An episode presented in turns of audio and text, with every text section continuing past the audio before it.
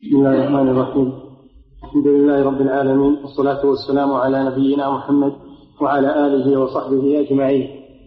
أما بعد قال المؤلف رحمه الله تعالى وقوله تعالى باب الإمام باب الإمام باب من الشرك لبس الحلقة والخيط ونحوهما لرفع البلاء أو دفعه.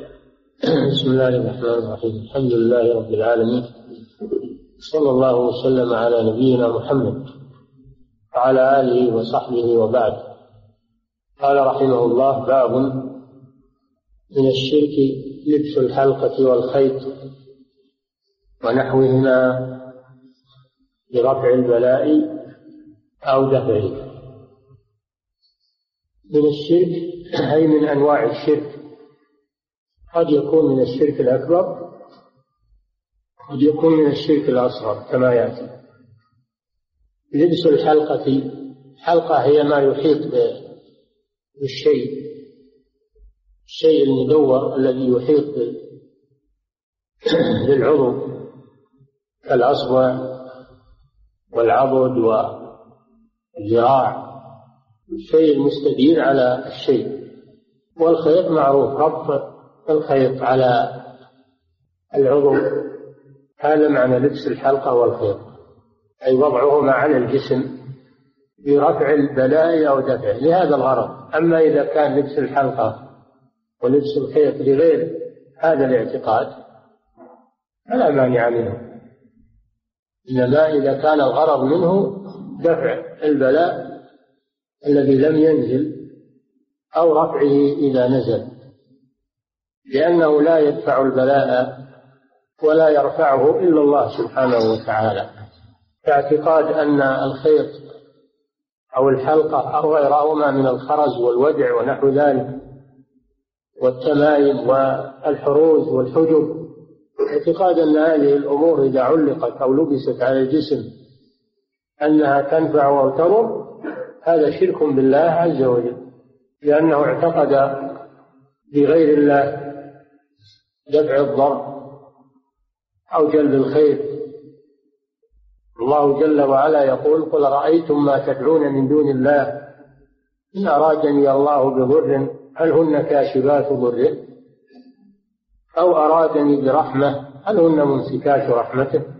أمر الله رسوله صلى الله عليه وسلم أن يسأل المشركين الذين يعبدون ويدعون غير الله عز وجل أن يسألهم هل هذه الأشياء التي يدعونها ترفع عنهم الضرر؟ وتجلب لهم الخير؟ وهل هي تقدر على منع ما أراد الله بعباده من خير أو شر؟ سألهم هذا السؤال فلم يجيبوا؟ بعلمهم أن هذه الأشياء لا تدفع ولا تنفع وإلا لو كانوا يعتقدون فيها ذلك لأجابوا فلم يجيبوا. السؤال مفتوح إلى يوم القيامة. أي مشرك من هؤلاء موجه له هذا السؤال أن يجيب عليه؟ ولم يجب أحد. لم يجب أحد من هؤلاء المشركين قديما ولا حديثا.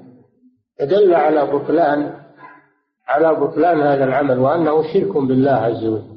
ولهذا قال في ختام الآية قل حسبي الله أي الله كافيني عن هذه الأشياء فلا حاجة لي بغير الله عز وجل. حسبي الله عليه يتوكل المتوكلون. فالمرء يعتمد على الله ولا يعتمد على غيره من الخيوط والحلقات والخرز والودع والحجب والحروز والتمايم وغير ذلك. يعتمد على الله ويتوكل عليه لأنه سبحانه هو النافع الضار. نعم. وقول الله تعالى قل أفرأيتم ما تدعون من دون الله إن أرادني الله بضر هل هن كاشفات ضره؟ الآية أو أرادني بخير إن أرادني الله بضر هل هن كاشفات ضره؟ أو أرادني بخير برحمة أو أرادني برحمة هل هن ممسكات رحمته؟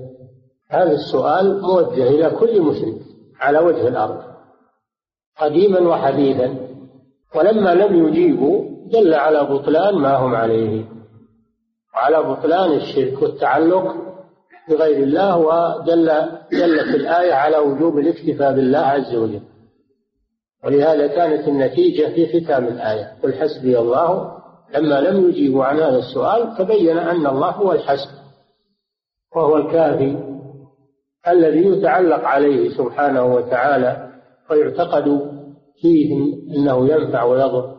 نعم. عن عمران بن حصين رضي الله عنه أن النبي صلى الله عليه وسلم رأى رجلا في يده حلقة من صفر فقال ما هذه؟ قال من الواهنة. فقال انزعها فإنها لا تزيدك إلا وهنا فإنك لو مت وهي عليك ما أفلحت أبدا. رواه أحمد بسند لا بأس به. هذا حديث عمران بن حصين رضي الله عنه وعن أبيه هو وأبوه صحابيان. أن النبي صلى الله عليه وسلم رأى رجلا في يده حلقة من صفر. رأى رجلا لم يسمي هذا الرجل لكن جاء في بعض الرواية الأخرى أن هذا الرجل هو عمران نفسه رضي الله عنه. رأى رجلا في يده حلقة. الحلقة ما أحاط بالشيء من صفر أي من مادة الصفر وهو نوع من الحديد. نوع من الحديد معروف لأن الحديد أنواع الصفر والنحاس و... إلى آخره. حلقة من صفر فقال ما هذه؟ سأله النبي صلى الله عليه وسلم سؤال استنكار. ما هذه الحلقة؟ لأي غرض اتخذتها؟ قال من الواهنة. نوع من المرض. أي أنها تقيني تقيني بالمرض الواهنة. على ما كانوا يفعلونه في الجاهلية. من الواهنة. أي تقي من الواهنة. هذا اعتقادهم. أن من لبسها لا يصيبه هذا المرض فالرجل بين الغرض من لبس هذه الحلقة. فقال النبي صلى الله عليه وسلم انزعها. انزعها من جسمك. وانزعها من اعتقادك. انزعها نزعا حسيا ونزعا معنويا فلا تعتقد هي.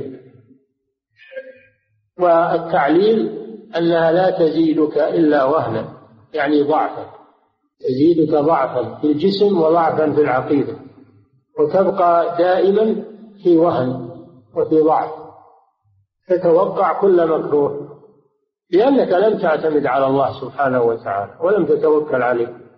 فالذي يبتلى بهذا الاعتقاد دائما تجده خائفا وجلا من كل شيء يتوقع الشر من كل شيء.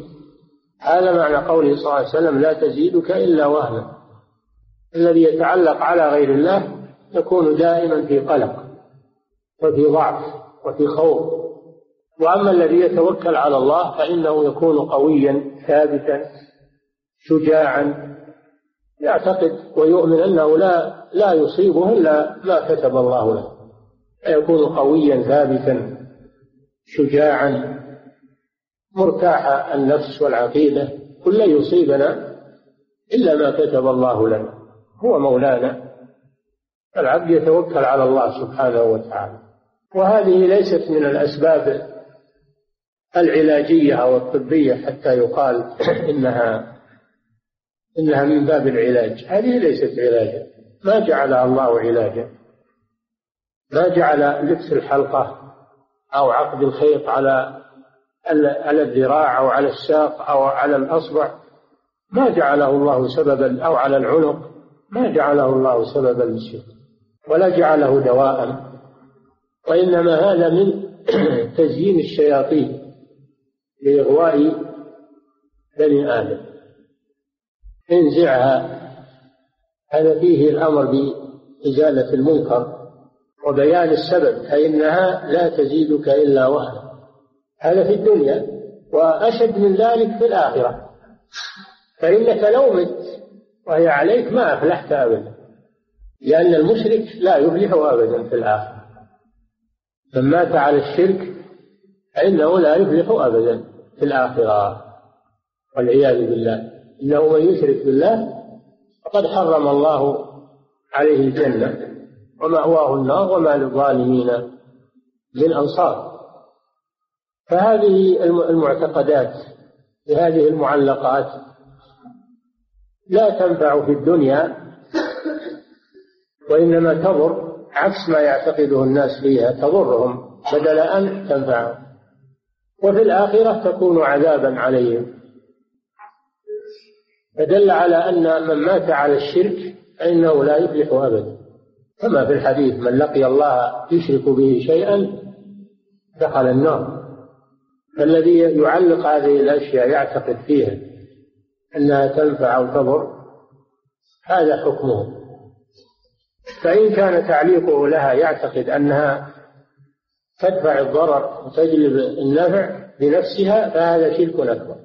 وإن كان يعتقد أن النافع والضار هو الله ولكن جعل هذه المعلقات من باب الأسباب فهذا شرك أصغر. لأن الله لم يجعل هذه أسبابا للعلاج. إنما الأسباب النافعة معروفة في الرقية في القرآن والأدوية المباحة.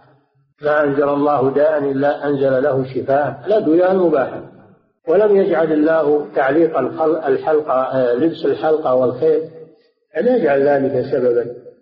فمن جعله سببا للشفاء فإن هذا عمل باطل وهذا شرك أصغر.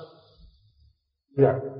فهي شرك على كل حال إما شرك أكبر وإما شرك وإما شرك أصغر. نعم. وله عن عقبة بن عامر رضي الله عنه مرفوعا من تعلق تميمة فلا أتم الله له ومن تعلق ودعة فلا ودع الله له. نعم وفي رواية من تعلق تميمة من تعلق تميمة فقد أشرك. ولابن نعم. أبي وهذا الحديث عن عقبة بن عامر رضي الله عنه أن النبي صلى الله عليه وسلم عن عقبة بن عامر رضي الله عنه من تعلق كذا لكنه مرفوع الحديث مرفوع إلى الرسول صلى الله عليه وسلم ولهذا قال مرفوعا ولعقبة بن عامر مرفوعا أي إلى النبي صلى الله عليه وسلم وليس هو من كلام الصحابي ولعقبة بن عامر رضي الله عنه مرفوعا. إن تعلق تميمة فلا أتم الله له. من تعلق قلبه بتميمة وعلقها على جسمه والتميمة يأتي تفسيرها في الباب الذي بعد. تميمة هي ما يعلق من الحروز والحجب المكتوب فيها كتابات يظنون أنها تدفع العين أو تشفي من المرض هي مثل تعليق الحلقة والخيط إلا أن هذه الكتابة تميمة تكون مكتوب فيها وأما الحلقة والخيط فليس فيها فيهما كتابة هذه التميمة وسيأتي في الباب الذي بعده مزيد تفسير لها وبيان حكمها على التفصيل. وقوله فلا أتم الله له هذا دعاء من الرسول صلى الله عليه وسلم أي لا يتم الله له أموره. ولا يتم له ما أراد دعاء منه صلى الله عليه وسلم. عكس ما يريد هو. أن الله يعامله بنقيض قصده.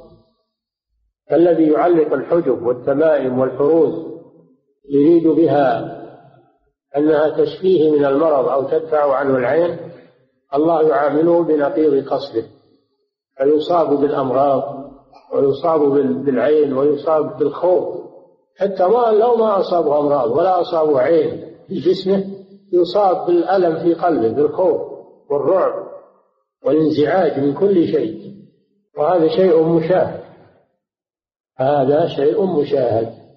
أن الذين يلتفتون إلى غير الله فإن الله جل وعلا يلقي في قلوبهم الرعب والهلع والجزع والخوف من كل شيء. والقلق في حياته. خلاف الذي يتوكل على الله ويعتمد عليه فإنه يكون مطمئن القلب مرتاح البال قويا قوي العزيمة شجاعا. لا يهاب لأنه يعلم أنه ما يصيبه شيء إلا بقضاء الله وقدره. فيكون تعلقه بالله سبحانه وتعالى. تعلق تميمة فلا أتم الله له. هذا يدل على تحريم تعليق. التمائم مطلقا على تحريم تعليق التمائم مطلقا من غير استثناء. ويأتي في الباب الذي بعده التفصيل والحكم على أنواع التمائم. ومن تعلق ودعة الودع الخرز. الودع الخرز الذي ينظمونه ويعلقونه على الصبيان أو على أنفسهم. يتقون به العين والضرر. فلا ودع الله له لا ودع أي لا تركه في دعة لا تركه في دعة وراحة بال بل يسلط عليه الهموم والوساوس والانزعاج من كل شيء والخوف من كل شيء. لأنه فتح على نفسه باب الخوف من المخلوقات فيخاف من كل شيء. يخاف من كل شيء.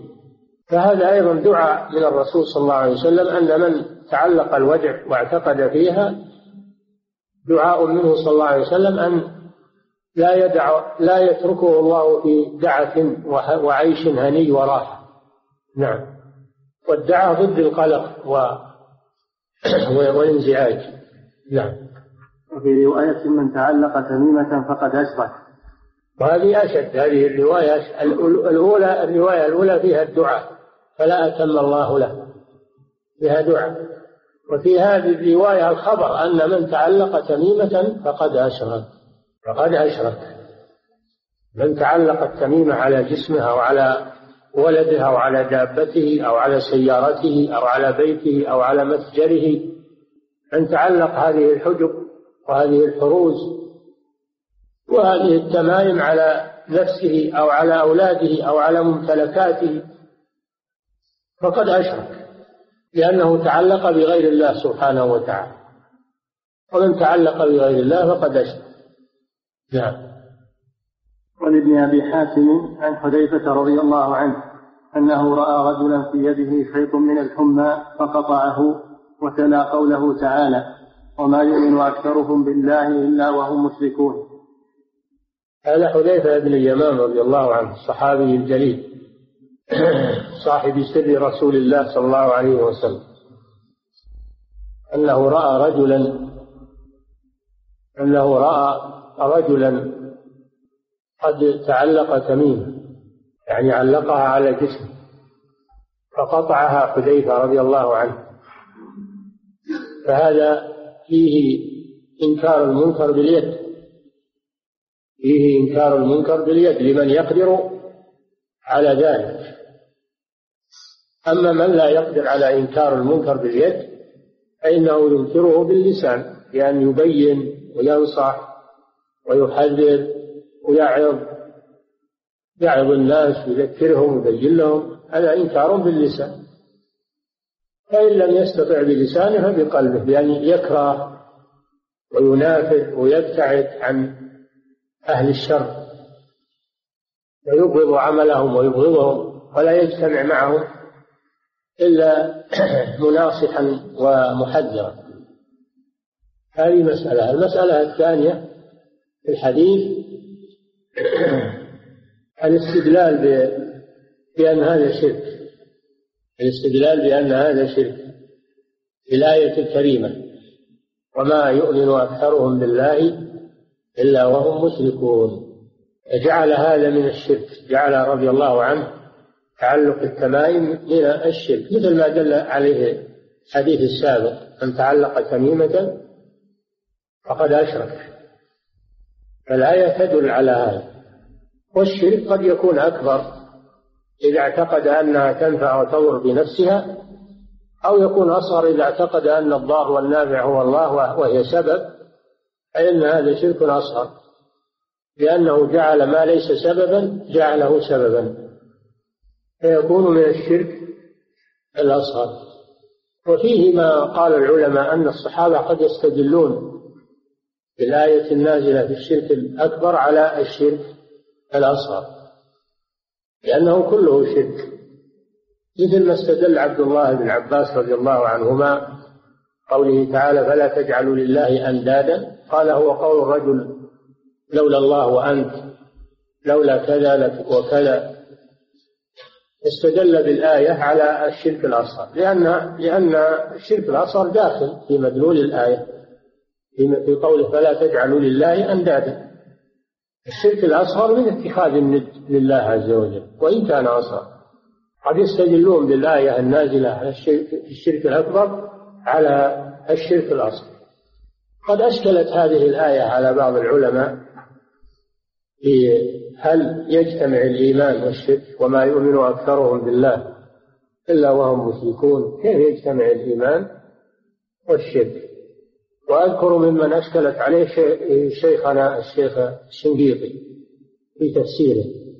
والآية لا إشكال فيها في الحقيقة لأنها نازلة في عباد الأصنام الذين الذين يعبدون الله ويعبدون معه غيره. فهم يؤمنون بتوحيد الربوبية ويشركون بتوحيد الألوهية.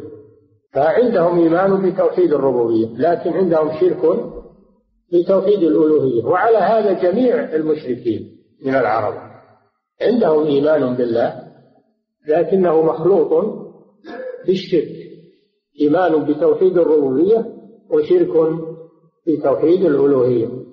فالآية ليس فيها إشكال والحمد لله. نعم. قوله باب من الشرك. قوله باب من الشرك لبس الحلقة والخيط ونحوهما لرفع البلاء ودفعه. أي لرفعه إذا نزل ودفعه قبل أن ينزل.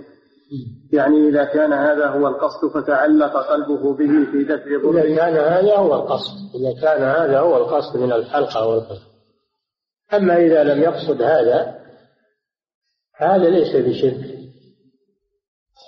إذا قال والله أنا وضعها من باب الزينة أو أنا وضعت الخيط بربط له شيء على جسمي؟ بربط الثوب على جسمي أو بربط أو حاجة أعلقها؟ تحتاج إلى ربط بالخيط ما قصدي النفع والضر. فهذا لا يدخل فيه. ما ما ينهى عن استعمال الحلقة مطلقة أو استعمال الخيط مطلقا إنما يمنع إذا اعتقد فيه صاحبه أنه ينفع أو يضر. نعم. ولهذا قال لرفع البلاء أو دفعه يعني لا مطلقة. نعم. يعني إذا كان هذا هو القصد. نعم. فتعلق قلبه به في دفع ضر مما قد نزل. ومما لم ينزل. نعم. قد صرحت الأحاديث بأن هذا من الشرك بالله. نعم. قول الأحاديث التي في الباب. نعم. وقول الله تعالى قل أفرأيتم ما تدعون من دون الله إن أرادني الله بضر هل هن كاشفات ضره؟ أو أرادني برحمة هل هن ممسكات رحمته؟ قل حسبي الله عليه يتوكل المتوكلون. ما تدعون من دون الله. ما هذه موصولة وهي عامة من صيغ العموم. يعني جميع جميع ما تدعون من دون الله. ويدخل فيها الخيط والحلقة والودعة والتميمة. تدخل في هذا لأن ما موصولة والموصول من صيغ العموم. نعم. قال مقاتل فسألهم النبي صلى الله عليه وسلم فسكتوا. سأل المشركين. لما أمره الله أن يسألهم سألهم صلى الله عليه وسلم. فسكتوا ولم يجيبوا لأنهم ليس عندهم جواب. فدل على بطلان هذا العمل. نعم. فسكتوا لأنهم لا يعتقدون ذلك فيها. قلت فإذا كانت آلهتهم التي يدعون من دون الله لا قدرة لها على كشف ضر أراده الله بعبده أو إمساك رحمة أنزلها على عبده فيلزمهم بذلك أن يكون الله تعالى هو معبودهم. معبودهم. أن يكون الله تعالى هو معبودهم وحده. هو, هو معبودهم. يكون هو ضمير فصل يسمونها ضمير الفصل لا دخل لها في الإعراب. نعم. أن يكون الله تعالى هو معبودهم وحده. نعم. لزوما لا محيد لهم عنه. وذكر تعالى مثل هذا السؤال عن خليله إبراهيم بمن حاجة في الله. فقال أنا أحيي وأميت. قال إبراهيم فإن الله يأتي بالشمس من المشرق فأت بها من المغرب. فبهت الذي كفر والله لا يهدي القوم الظالمين. هذا النمرود النمرود الملك الجبار. لما قال له إبراهيم ربي الذي يحيي ويميت قال الجبار أنا أحيي وأميت. إيش معنى أحيي وأميت؟ يقول أجيب واحد مستحق للقتل ثم أعفو عنه. يكون قد أحييته. أقول قد أحييته. وآتي بآخر فأقتله. فأكون قد أمته. أنا أحيي وأميت. هذا من باب المكابرة. إبراهيم أعرض عن هذا ولم يرد عليه في هذا لكن جاء له بشيء لا يستطيع لا يستطيع التحيل فيه. قال له إذا كنت تحيي وتميت كما تزعم فإن الله يأتي بالشمس من المشرق فأتي بها من المغرب. فبهت الذي كفر. ما يستطيع الجواب. بهت الذي كفر واختزى أمام الناس مع أنه ملك جبار فلم يستطع الجواب. كذلك المشركين. قل أفرأيتم ما تدعون من دون الله؟ إن أرادني الله بضر هل هن كاشفات ضر أو أرادني برحمة؟ هل هن ممسكات رحمته؟ لم يستطيعوا الجواب بهتوا. ما يستطيعون نعم.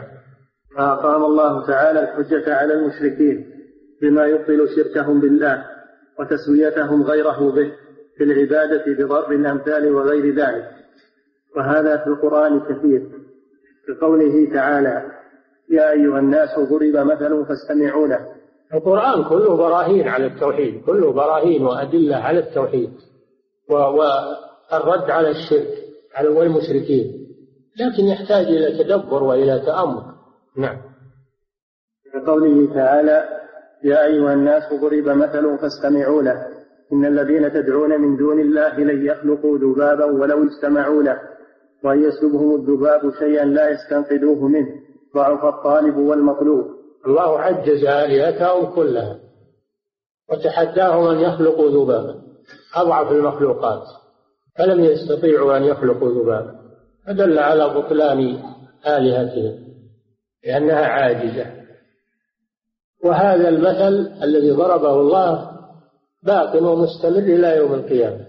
لجميع الناس يتحداهم الله أن يخلقوا هذا الذباب الضعيف. فلم أحد ولن يستطع أحد أن يخلق وأن ينفخ الروح.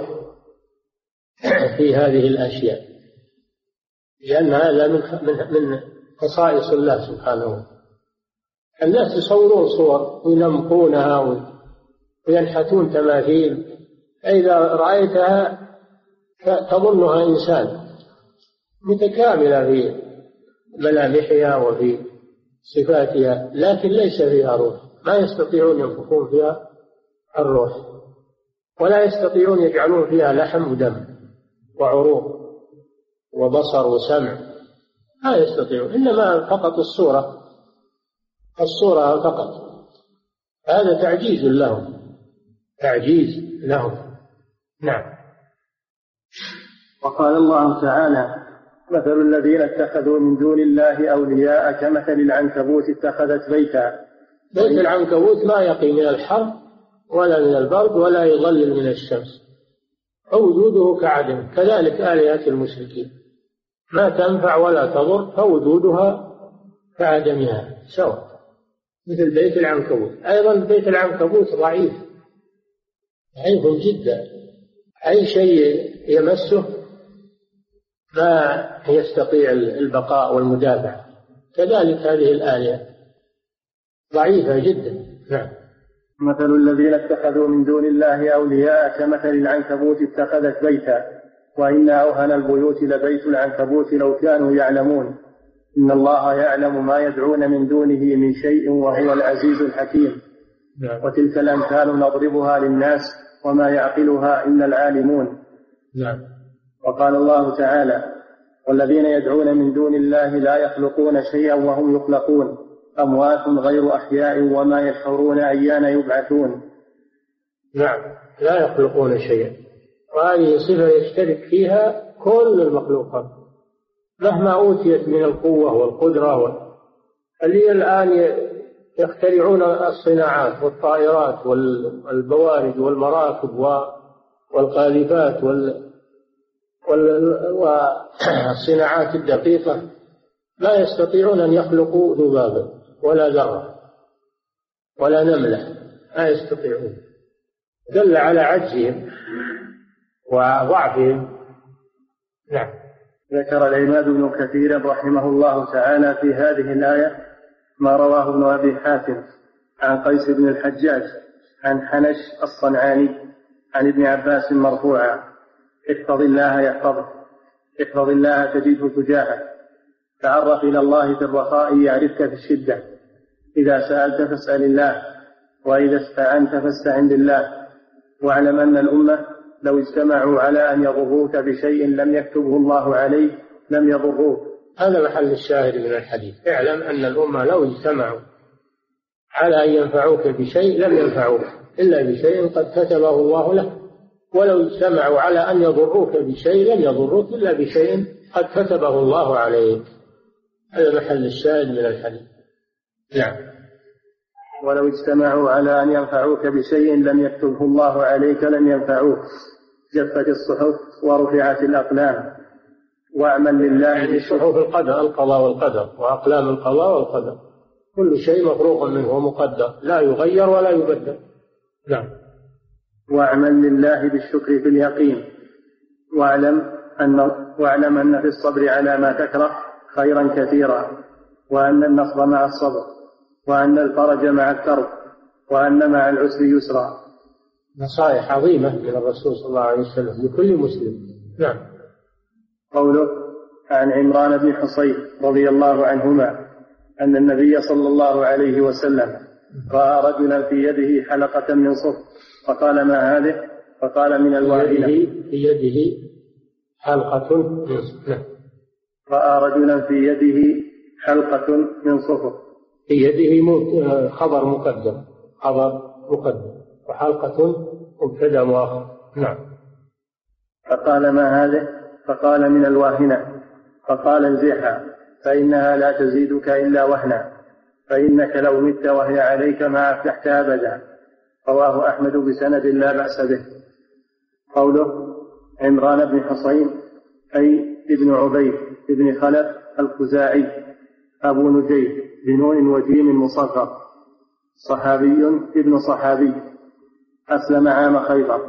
ومات سنة اثنتين وخمسين بالبصرة. قوله رأى رجلا في رواية الحاكم دخلت على رسول الله صلى الله عليه وسلم وفي عضدي حلقة من وفي عضدي حلقة صفر. فقال ما هذه؟ الحديث. المبهم في رواية أحمد هو عمران راوي الحديث. نعم. قوله ما هذه؟ الظاهر أنه للإنكار عليه. يعني سؤال استنكار. ويحتمل أنه سؤال استفهام. يعني ما قصدك بهذا الشيء؟ هل هل قصدك اعتقاد أو غير اعتقاد؟ ويحتمل الأمرين. يحتمل أنه استنكار ويحتمل أنه استفهام. نعم. قوله من الواهنة قال أبو السعادات. السعادات ابن الأثير يعني. السعادات ابن الأثير صاحب آه، شرح غريب الحديث. نعم. الواهنة عرق نهاية. صاحب كتاب النهاية في غريب الحديث. نعم. الواهنة عرق يأخذ في المنكب في اليد يأخذ في المنكب وفي اليد. عرق يأخذ في المنكب وفي اليد كلها فيرقى منها فيرقى منها. وقيل هو مرض يأخذ في العضد المهم إنه مرض. المهم إنه نوع من الأمراض. نعم. وهي تأخذ الرجال دون النساء. وإنما نهاه عنها لكونه يظن أنها تمنع عنه هذا الداء أو ترفعه. فأمره النبي صلى الله عليه وسلم بنزعها بنزعها لذلك. وأخبر أنها لا تزيده إلا وهنا. فإن المشرك يعامل بنقيض قصده. لأنه علق قلبه بما لا ينفعه ولا يدفع عنه. فإذا كان هذا بحلقة صف فما الظن بما هو أطم وأعظم. كما وقع من عباد القبور والمشاعر. كان هذا في حلقة صف الرسول أنكر هذا الإنكار وقال انزعها فإنها لا تزيدك إلا وهنا لو مت وهي عليك. ما أفلحت أبدا. فكيف بالذي هو أعظم من ذلك؟ وهو عبادة القبور والأضرحة والأصنام والطواغيت. أشد من الحق. نعم. كما وقع من عبادة القبور والمشاهد والطواغيت وغيرها. نعم. كما لا يخفى على من أدنى له مسكة. كما لا يخفى على من أدنى من له.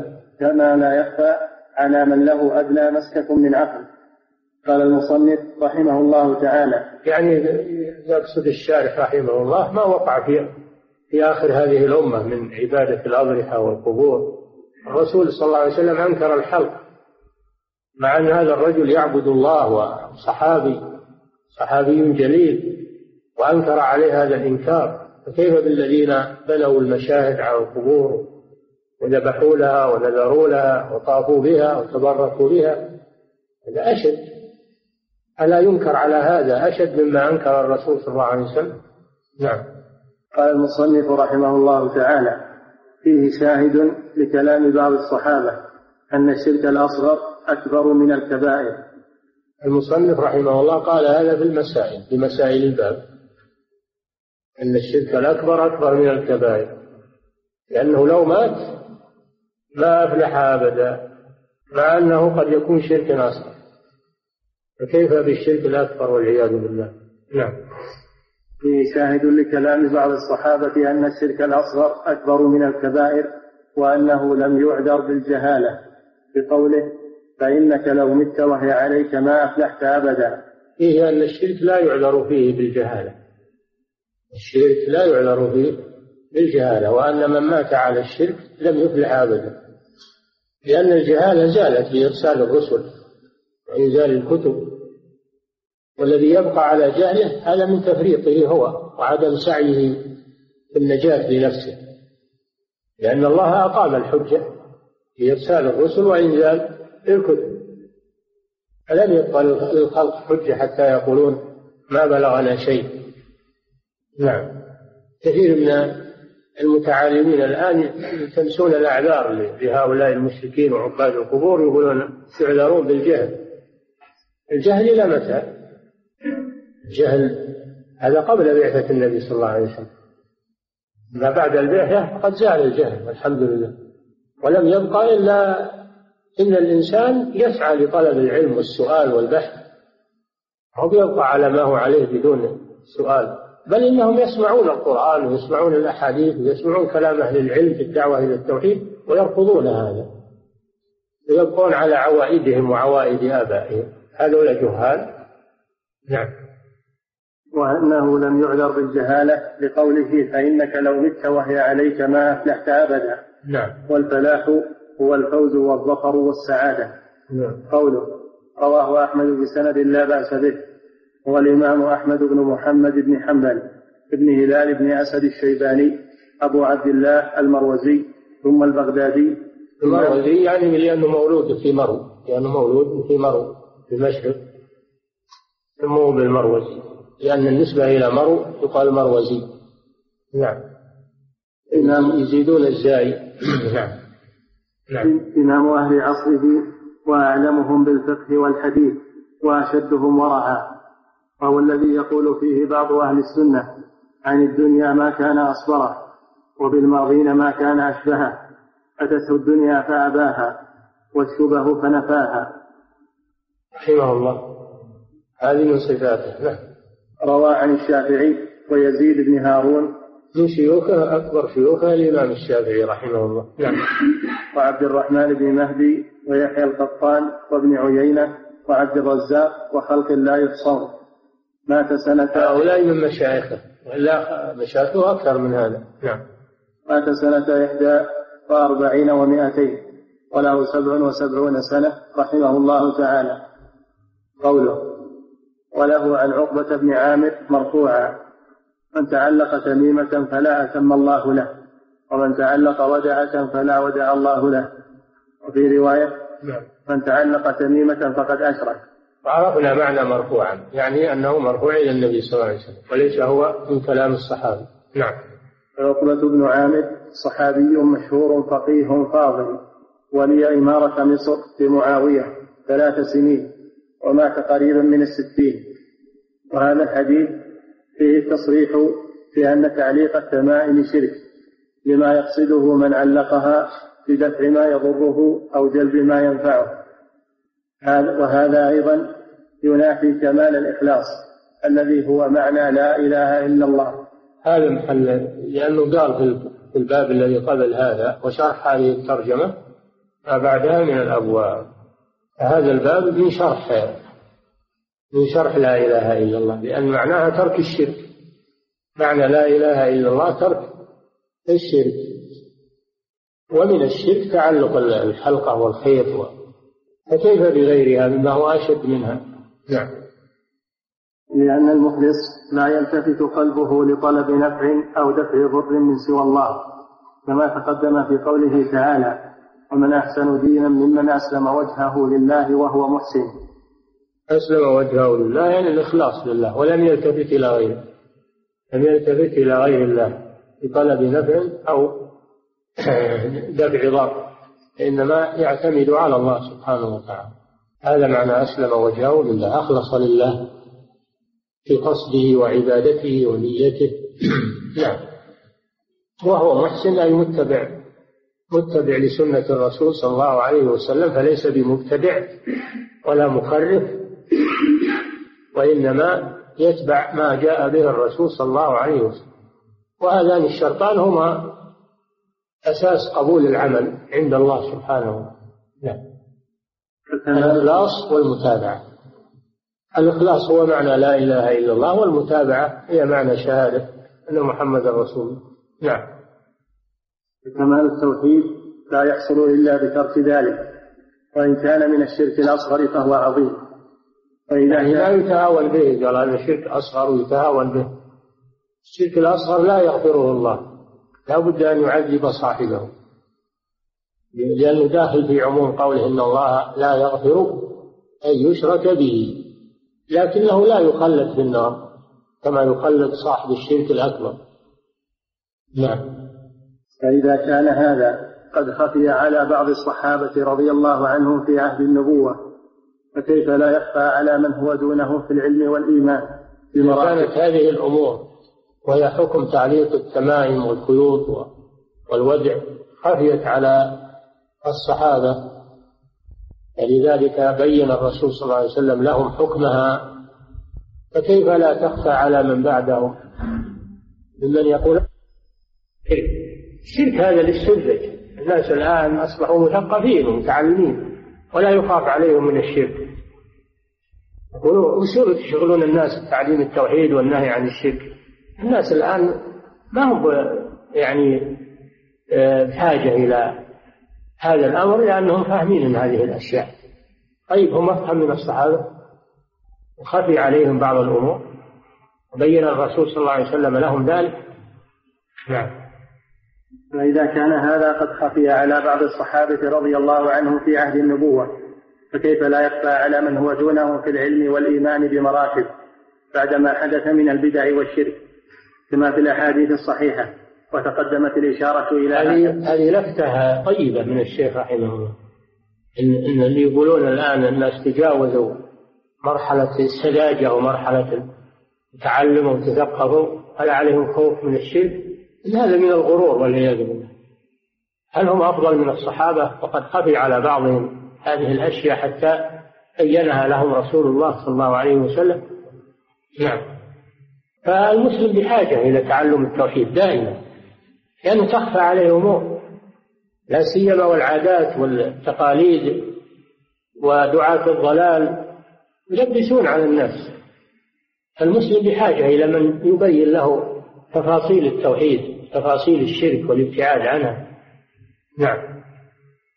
وهذا مما يبين معنى لا إله إلا الله أيضا فإنها نفت كل الشرك قليله وكثيره كما نعم. قال الله تعالى شهد الله أنه لا إله إلا هو والملائكة وأولو العلم قائما بالقسط. لا إله إلا هو العزيز الحكيم. وهذا الشيخ في الباب الماضي يقول وتفسير هذه الترجمة ما بعدها من الأبواب. هذا تفسير للا إله إلا الله أن معناها نفي الشرك بجميع أنواعه حتى لبس الحلقة والخيط والودعة والتميمة وغير ذلك. هذا لا لا يتناسب مع لا إله إلا الله. نعم. قوله فلا أتم الله له دعاء عليه وكذلك قوله فلا ودع الله له أي لا جعله في دعة وسكون. قوله ولابن أبي حاتم عن حذيفة رضي الله عنه أنه رأى رجلا في يده خيط من الحمى فقطعه وتلا قوله تعالى وما يؤمن أكثرهم بالله إلا وهم مشركون. ابن خيط مثل ما سبق مثل ما سبق ربط الخيط على العضد الآن يعملون كثير من الجهال. يربطون الخيوط على على سيقانهم أو على أصابعهم أو على أعضدهم أو على أذرعهم لأنهم يخافون من المرض. يسمون هذا الربط هذا يبعد عنهم المرض. وهذا من أمور الجاهلية هذا من أمور الجاهلية ومن الشرك بالله عز وجل. وين اللي يقولون تعلمنا وتفقهنا وعرفنا و... طيب هذول الناس أكثرهم الآن يعملون هذه الأشياء. أنتم تقولون تعلمنا وتجاوزنا مرحلة الجهل والسذاجة. نعم. ابن أبي حاتم هو الإمام أبو محمد عبد الرحمن ابن أبي حاتم محمد بن إدريس المرادي التميمي الحنظلي الحافظ صاحب الجرح والتعديل والتفسير وغيرهما. نعم، معروف. مات سنة سبع وعشرين وثلاثمائة. وحذيفة هو ابن اليمان واسم اليمان حسين في مهملتين مصغر ويقال حسن بكسر ثم سكون العبسي العبسي بالموحدة حليف الأنصار. يعني هو نسبه من بني عبس نسبه من بني عبس ولكنه كان حليفا للأنصار. والحلف معروف في الجاهلية يأتي الرجل فينزل مع القبيلة ويحالفها ويكون كأنه منها. فهو منها في الحلف لكنه ليس منها في النسب. نعم. حليف الأنصار صحابي جليل من السابقين. نعم. ويقال له صاحب السر. سر الرسول صلى الله عليه وسلم. لأن الرسول صلى الله عليه وسلم كان يفضي إليه بسره.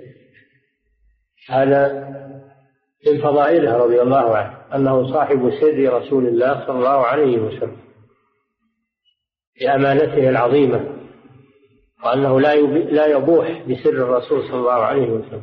نعم. وأبوه صحابي أيضا. مات حذيفة في أول خلافة علي سنة ست وثلاثين. قوله رأى رجلا في يده خيط من الحمى فقطعه. والحمى نوع من المرض.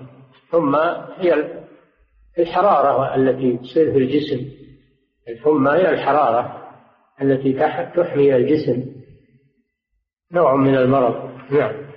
وتلا قوله تعالى وما يؤمن أكثرهم بالله إلا وهم مشركون فيه دليل على أن هذا شرك وأن الصحابة على أن تعلق الخيط شرك لأن حذيفة استدل بالآية على منع ذلك وقطعه. نعم. وأن الصحابة رضي الله عنهم يستدلون بالآيات التي نزلت في الشرك الأكبر على الشرك الأصغر. لأن الشرك الأصغر يشمله لفظ الشرك يشمله لفظ الشرك. فنحن منهيون عن الشرك الأكبر وعن الشرك الأصغر. نعم. ولا إله إلا الله تنفي الشرك الأكبر والشرك الأصغر. لكن الشرك الأكبر يناقض لا إله إلا الله والشرك الأصغر ينقصها نعم. يستدلون بالآيات التي نزلت في الشرك الأكبر على الشرك الأصغر دخوله في الشرك المنهي عنه في الآيات والأحاديث عموما وخصوصا. نعم. بما قد عرفت أنه ينافي كمال الإخلاص. الشرك الأصغر ينافي كمال التوحيد. أما الشرك الأكبر فإنه ينافي التوحيد بالكلي نعم. إذا كان مثل هذا قد خافه النبي صلى الله عليه وسلم على الصحابة كما تقدم في قوله أخوف ما أخاف عليكم الشرك الأصغر. فإذا كان يقع مثل هذا في تلك القرون المفضلة فكيف يؤمن أن يقع ما هو أعظم منه؟ لكن غلبة لكن بغلبة الجهل به وقع منهم أعظم مما وقع من مشرك العرب وغيرهم في الجاهلية. لما أهملوا تعلم التوحيد وتعلم الشرك معرفة المراد من التوحيد والمراد من الشرك والتفتوا إلى تعلم علم الكلام وقواعد المنطق وبنوا عقائدهم على ذلك. وانشغلوا بإثبات وجود الله إثبات وجود الله وهذا اللي تنطلون حوله. أفي الله شك فاطر السماوات والأرض؟ يحتاج إلى أدلة على ثبوت وجود الله. كل عقائدهم مبنية على هذا. يدندنون حول هذا. وهذا شيء تحصيل حاصل لأنه موجود في الفطر والعقول. وشواهد الكون والمخلوقات كلها تدل على الخالق سبحانه وتعالى. ولم يعيروا اهتماما بتوحيد الألوهية أبدا ولا يأتي لهم على ذكر ولا على بال فهذا هو الجهل العظيم. للعلماء يظنون إنهم علماء وهم يجهلون توحيد الألوهية الذي بعثت به الرسل وأنزلت به الكتب. فاذا كان العلماء يجهلون فكيف بغيرهم من هو دونهم كيف لا يجهلون؟ فلا بد من من نشر التوحيد وتعليمه تعلمه الدعوة إليه دائما وابدا. نعم. العجيب إن دعاة التوحيد خاملون وساكتون ودعاة الشرك جادون الآن. دعاة الشرك والبدع جادون الليل والنهار. ينفقون الأموال ولا ييأسون ولا يتعبون. وأما دعاة التوحيد هم قلة وخاملون ومتخاذلون أيضا فيما بينهم. المصيبة جاءت المصيبة من من هذا النوع. نعم.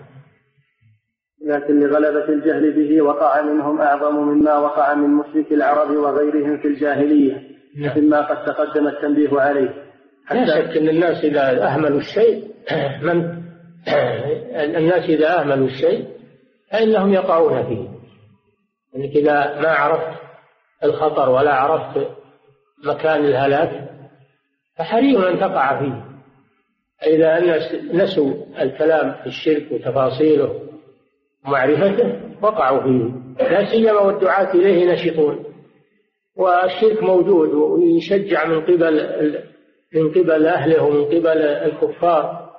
الكفار الآن يدعمون دعاة الشرك دعم هائل يدعمون الفرق الضالة ودعاة الشرك والبدع.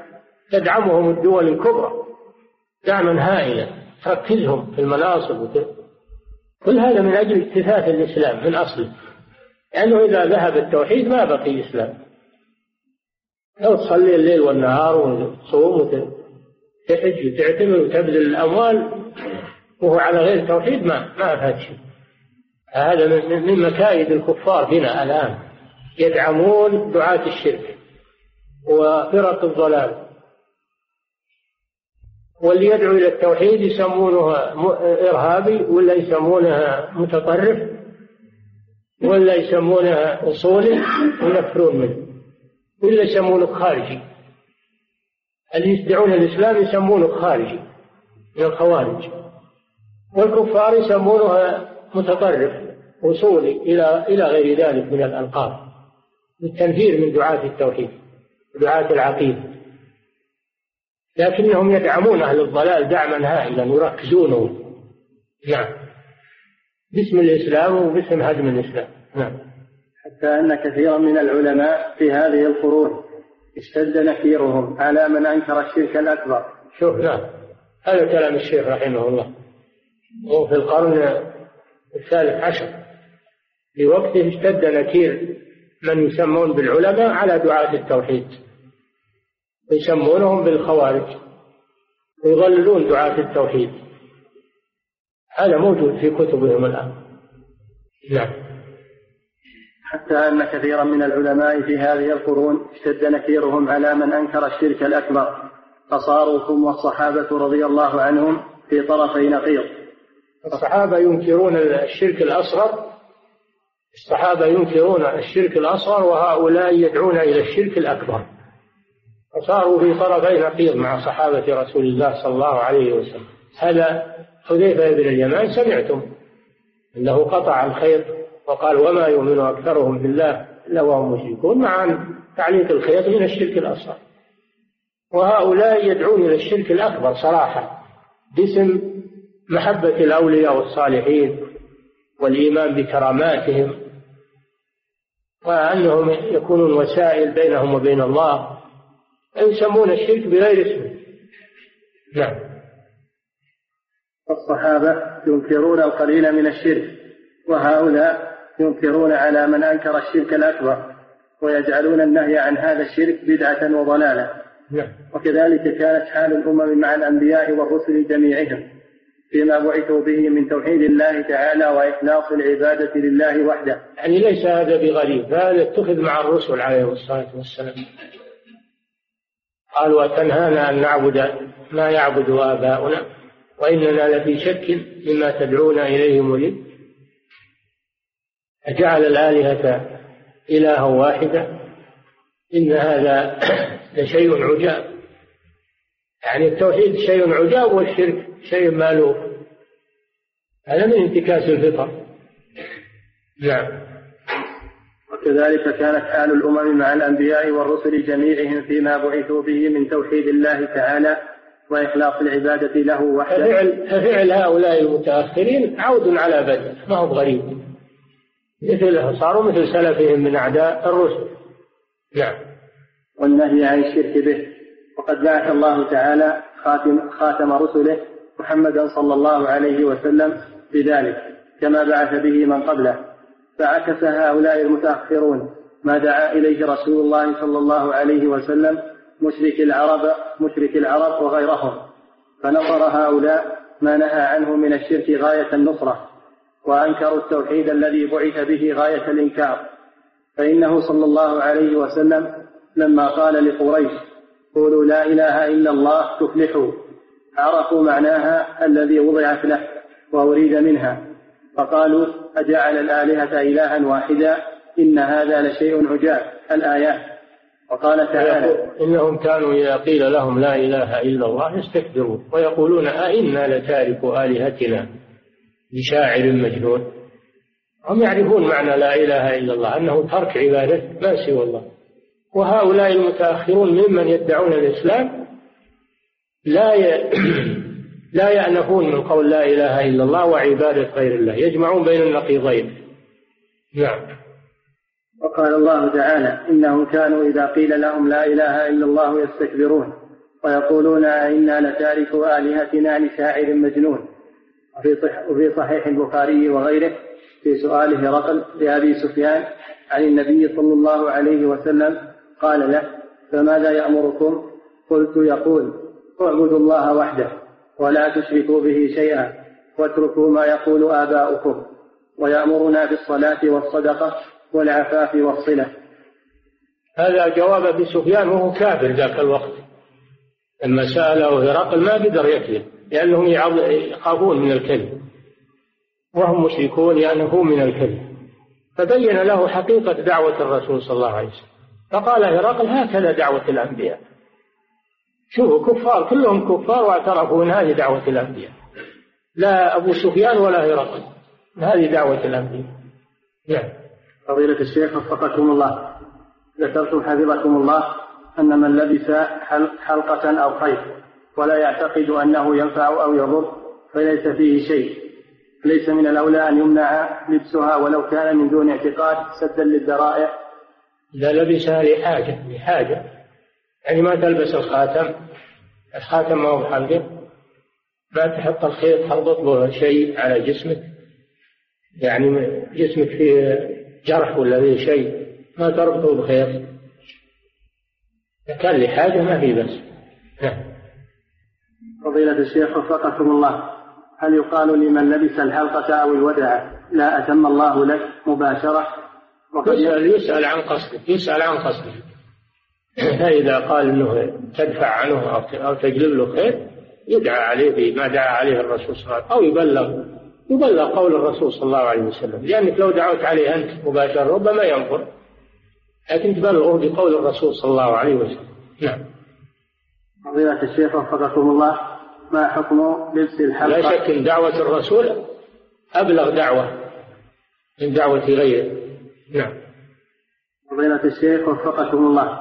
ما حكم لبس الحلقة للروماتيزم هذا إذا ثبت إن إنها فيها علاج من الروماتيزم لكن يقولوا ما هو صحيح. قد صدر فيه قرار من هيئة كبار العلماء بالمنع. هي بحثت لكن ما ثبت إنها. الأطباء أنكروا هذا. أنكروا له خاصية. وإنما هذا من عمل المشعوذين. نعم. فضيلة الشيخ وفقكم الله ما حكم لبس بدلة الخطوبة حيث إنه قد يكون فيها اعتقاد؟ ومن هذا الباب إذا كانوا يعتقدون أنها تحبب الزوجين بعضهما لبعض فهذا من, من اعتقاد الجاهلية وهو شرك. وإلا فهي من العوائد الممقوتة لأن لأنه ليس من ليس من عادة الرجال أنهم يلبسون الدبلة. لا في أيام الخطوبة ولا في هي عوائد مذمومة. نعم. فهي أقل شيء من العوائد المذمومة وإن كان فيها اعتقاد فهي من الشرك. نعم. فضيلة الشيخ وفقكم الله يذكر بعض الذين يضعون التمائم والخيوط أنها نافعة لهم وأنها مجربة لما وضعوها له من دفع شر أو جلب نفع. السؤال هل يمكن أن يكون قولهم حقيقة أو أن هذا استدراج لهم؟ أم لا يصدقون أبدا أرجو توجيه فضيلتكم. هذا رد على الرسول صلى الله عليه وسلم. الكلام هذا رد على الرسول صلى الله عليه وسلم. الرسول قال انزعها فإنها لا تزيدك إلا وهنا وهذا يقول لا إنها تزيدا قوة وعافية. هذا رد على الرسول صلى الله عليه وسلم. لا يجوز أن يقال هذا الكلام. هذا كلام باطل.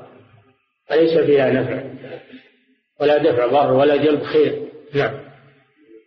فضيلة الشيخ وفقكم الله ما رأي فضيلتكم في الأوراق أو غيرها كالآيات القرآنية أو الأدعية التي تعلق في السيارات؟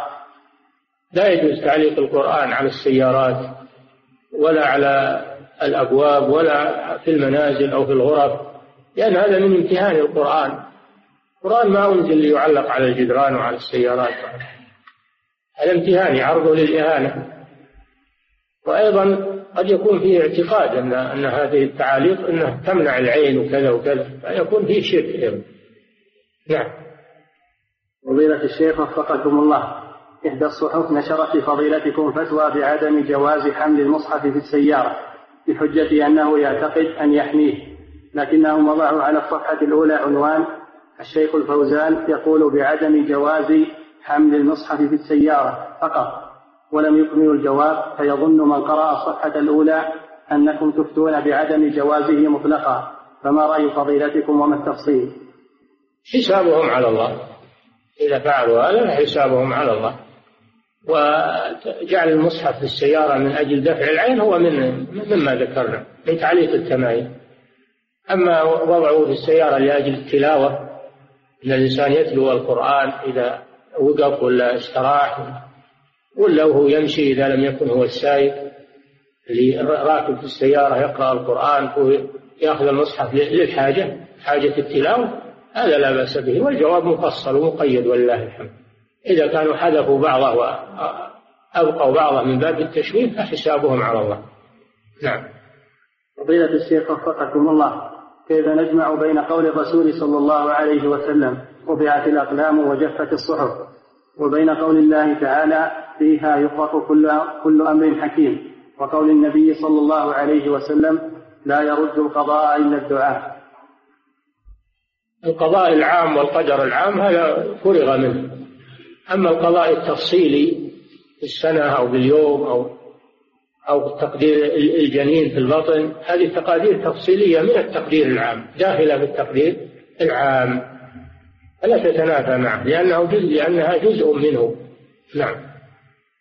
فضيلة الشيخ وفقكم الله بعض الناس يقول إن بعض عباد القبور من الجهلة وعوام الناس يعذرون في ذلك بسبب عجمة الأفهام كما هي عجمة اللسان.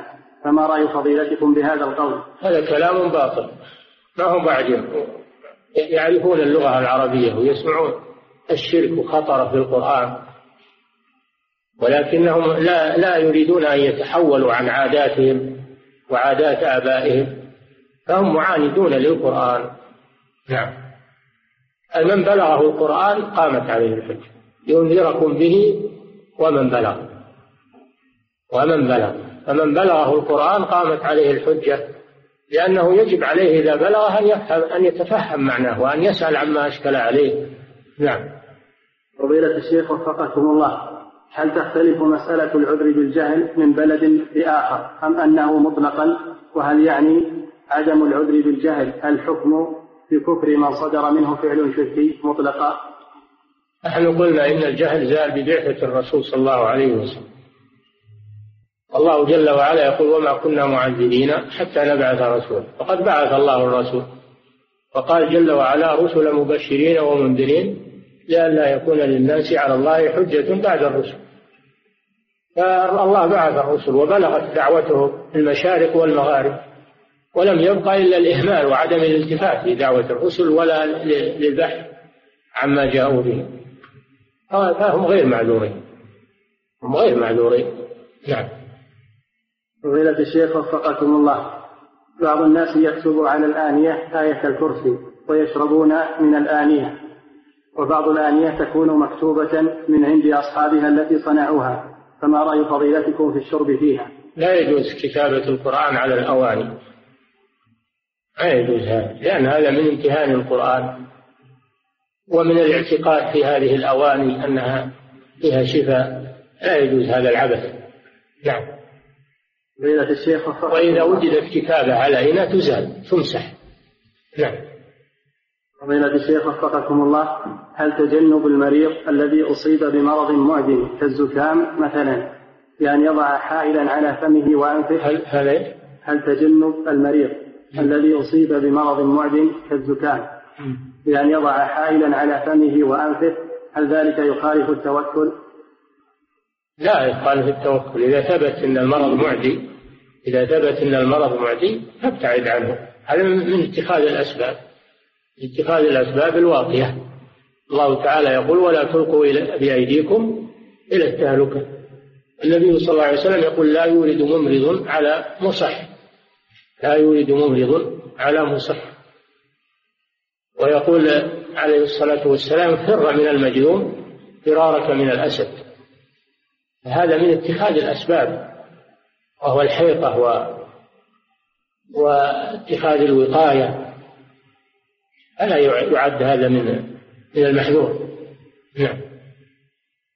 فضيلة الشيخ وفقكم الله هل من يتخوف من ركوب الطائرة ونحوها لعدم رائح لعدم راحته النفسية لها ويتجنب ركوبها دائما. هل ذلك يخالف التوكل؟ الركوب مباح بغى يركب الطيارة أو يركب سيارة أو يمشي على رجليه أمر سهل. ما هو من الأمور هذه من الأمور المباحات. نعم. فضيلة الشيخ وفقكم الله هناك بعض الإخوة يضعون بعض الأحاديث والأذكار في أوراق ويلصقونها على جدران المساجد والأبواب وفي كل مكان. هل هذا العمل وفق الشريعة أم أنه خلاف السنة؟ وهذا أيضا من من امتهان الأحاديث والآيات. يا أخي إذا بغيت تنفع المسلمين وزع عليهم كتاب أو رسالة أو اقرأ عليهم في المسجد أو عظهم. أما تعلق أوراق على جدران الناس ما يلتفتون للي بالجدران. الإنسان هو إعلان تجاري تكوموا عليه وقروه إذا الإنسان هو آية أو أو حديث ما ما يبالون به ولا يلتفتون إليه. فتكون أنت قد أهنت القرآن والسنة وعلقتها على هذه الأشياء من غير غير أن يستفاد منها.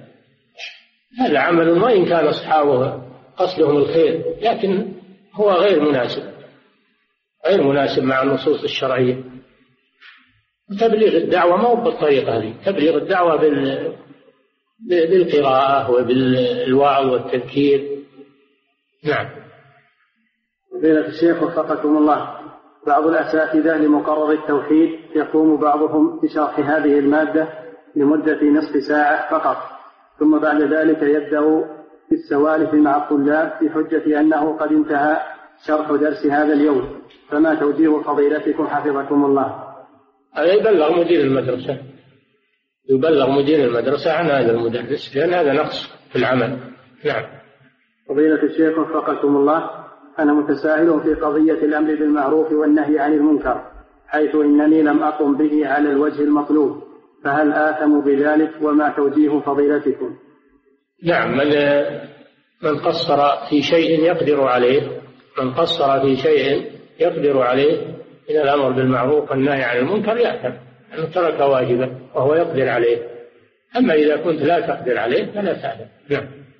أو ما عندك استطاعة ما عندك معرفة ولا علم أنت ما تعلم لأن ما عندك استعداد وأهلية. نعم فضيلة الشيخ وفقكم الله. أشك في بعض الأحيان أنني قلت كذا أو فعلت كذا لأجل الناس أي أن العمل فيه رياء مع أنني أخاف من الله سبحانه من الشرك بأنواعه. فهل خوفي هذا صحيح؟ لا هذا من الوسواس اتركه واستعذ بالله من الشيطان الرجيم. لا تكثر عليك الوساوس. نعم. فضيلة الشيخ وفقكم الله. ما حكم صناعة صناعة الأشرطة الصوتية التي تكون صالحة للخير والشر؟ لا بأس بصناعتها وإنما الإثم على من استعملها في الشر. أما أنت ما قصدت أنها تستعمل في الشر. هي مثل الأواني ومثل الأواني يمكن يشربها عسل ويمكن يشربها خمر. هل يقول يقول يا ثمن ليصنع الإناء؟ لا ما هو صحيح. صناعة الأشرطة من المباحات. وأما من يستعملها في الشر فإثمه عليه هو. نعم.